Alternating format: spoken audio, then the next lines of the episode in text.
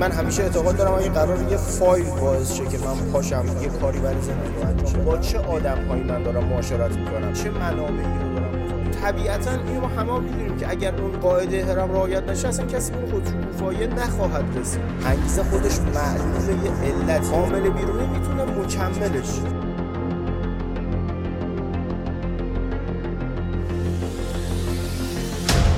یکی از مشکلاتی که ما امروز باش مواجهیم اینه که آدم ها دنبال انگیزه توی جای غلط میگردن. یعنی ما همیشه دنبال یه چیز درستی میگردیم ولی تو جای غلطی داریم دنبالش میگردیم. مسئله انگیزه و انگیزش موضوع چالش برانگیزی بوده همیشه. یه موضوعی بوده که آدم های زیادی راجبش نظر دادن و خب تو سالهای اخیر خیلی ها بابت فروختن انگیزه به آدم ها پول گرفتن. یعنی بابت اینکه به شما یه هیجانی بدن که یه کاری و پاشین انجام بابت این از شما پول گرفتن و این غلط ترین کار ممکنه به نظر من. من همیشه اعتقاد دارم اگه قرار یه فایل باعث شه که من پاشم یه کاری برای زندگیم انجام بدم بهتره که پا نشم کلا این کار رو انجام بدم چون هیچ ارزشی نداره. در واقع انگیزه رو ما اگه بخوایم به شکل درست معنی کنیم انگیزه خودش یه نتیجه یه چیز دیگه ایه این نیست که ما بگیم خود انگیزه یه چیزیه که ما می‌تونیم با این راه های خاص بهش برسیم. در واقع قلق هر کسی قلق روان هر کسی با نفر دیگه فرق داره. به ازای تمام انسان هایی که دارن تو این سیاره زندگی می‌کنن یه قلقگیری احساسی و روانی لازمه. به خاطر همین اصلا علم روانشناسی برای همین اومده و یکی از دلایلی که اصلا علم روانشناسی رو میشه توجیه کرد برای همینه که برای هر انسانی جداست. یه فرمول کلی نیست که ما بگیم این کارها رو بکنید شما انگیزه می‌گیرین یا این فایل ها رو اگه هر روز گوش بدین شما انگیزه می‌گیرید. انگیزه خودش معلول یه علتیه. انگیزه و انگیزش حاصل برایند بهداشت زندگی روزانه من و بهداشت فکری و روانی منه.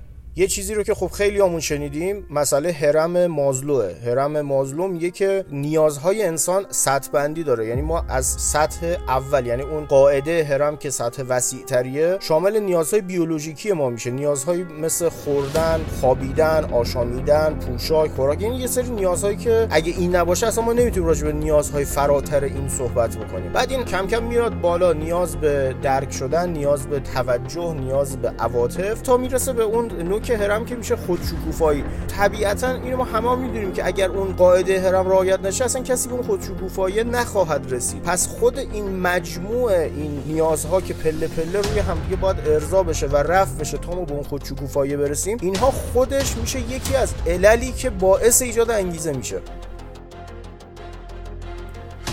هیچ فرمولی وجود نداره. هیچ فایلی تو دنیا وجود نداره. هیچ استادی تو دنیا وجود نداره که کسی بتونه ادعا کنه من صرف گوش دادن این فایل صرف نشستن سر کلاس فلان استاد یا خوندن فلان کتاب از تاریخ فلان توی زندگیم آدمی شدم که آدم با انگیزه ایم در اصطلاح عموم جامعه. اصلا همچین چیزی رو ما تا حالا نداشتیم. انگیزه اینجوری به وجود میاد که شما باید آروم آروم روی بهداشت روان و بهداشت افکاری که تا الان بهش رسیدگی خوبی نکردیم بهش توجه خوبی نکردیم و این لطمه خورده کم کم ما رو ترمیم این کار بکنیم و بعد اینکه این ترمیم میشه خود به خود انسان اون انگیزه لازم برای رشد و پیشرفت و رسیدن به کمال رو به دست میاره. یه چیزیه که درونن باید بجوشه. این چیزی نیست که بیرونی عامل بیرونی بخواد باعث شه عامل بیرونی می‌تونه مکملش شه گوش دادن یه فایل درست خوندن یه کتاب خیلی خوب دیدن یه فیلم انگیزشی خوب اینها می‌تونه روند رسیدن من به اون احساس انگیزه کاملی که من با توی زندگیم داشته باشم رو تسریع کنه. می‌تونه اینو تقویت کنه ولی نمی‌تونه اون فایل صرفا باعث من یه فایلی رو گوش کنم و این فایل بدون اینکه هیچی رو رعایت کنم بدون اینکه بهداشت افکارم رو بخوام رعایت بکنم منو به اون انگیزه که تو ذهنم برسونه این به هیچ وجه اتفاق نمیفته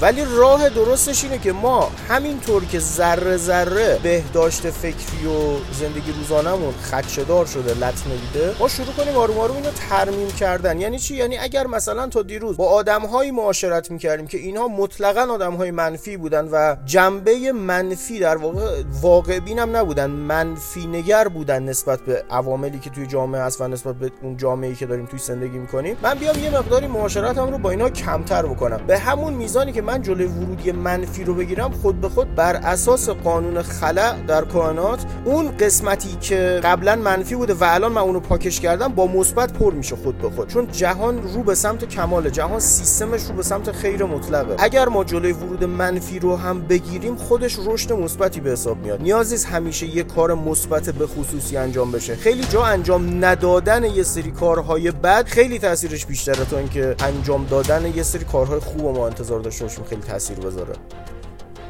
یه مقیاسی تو تست افسردگی داریم اسم مقیاس همیلتون. توی مقیاس همیلتون یکی از نکات جالبش اینه که دارو درمانی نمره ای که شما رو به سمت مثبت می‌بره توی این مقیاس این نمره شما هر چقدر کمتر بشه یعنی شما انسان نرمالتری هستین هر چقدر بیشتر بشه یعنی انسان افسرده تری هستی. تأثیری که تنظیم خواب داره یه چیزی حدود چهار برابر تأثیریه که دارو درمانی روی بدن ما داره روی روان ما داره. یعنی فقط صرف تنظیم تنظیم کردن خواب یعنی درست ساعت درست خوابیدن کیفیت خواب عمق خواب و بیدار شدن ما این تاثیرش به مراتب بیشتر از داروهای حتی جزو دسته داروهای قوی ضد افسردگیه. با توجه به همین موضوع ما می‌تونیم حس کنیم که پس اگه خواب می‌تونه انقدر تاثیر داشته باشه پس یه سری چیزهای دیگه هم تاثیرات بسیار زیادی می‌تونه داشته باشه. اینها در دراز مدت کنار همدیگه قرار می‌گیره و باعث میشه که ما اگر قرار مثلا امروز به انگیزه خودمون نمره 5 بدیم از 100 بعد تنظیم کردن اینها بعد رعایت کردن اون ترمیم بهداشت فکریمون. اصلاح عادتهای روزانه به صورت خیلی ریز. بعد یه مدت می‌بینیم از 100 نمره مثلا نمرمون شده 50 خودمون حس می‌کنیم که خیلی رشد کردیم ولی این نمی‌تونه یه شب اتفاق بیفته. همونطور که یه شبه از بین نرفته که بخواد یه شب جایگزینش بشه.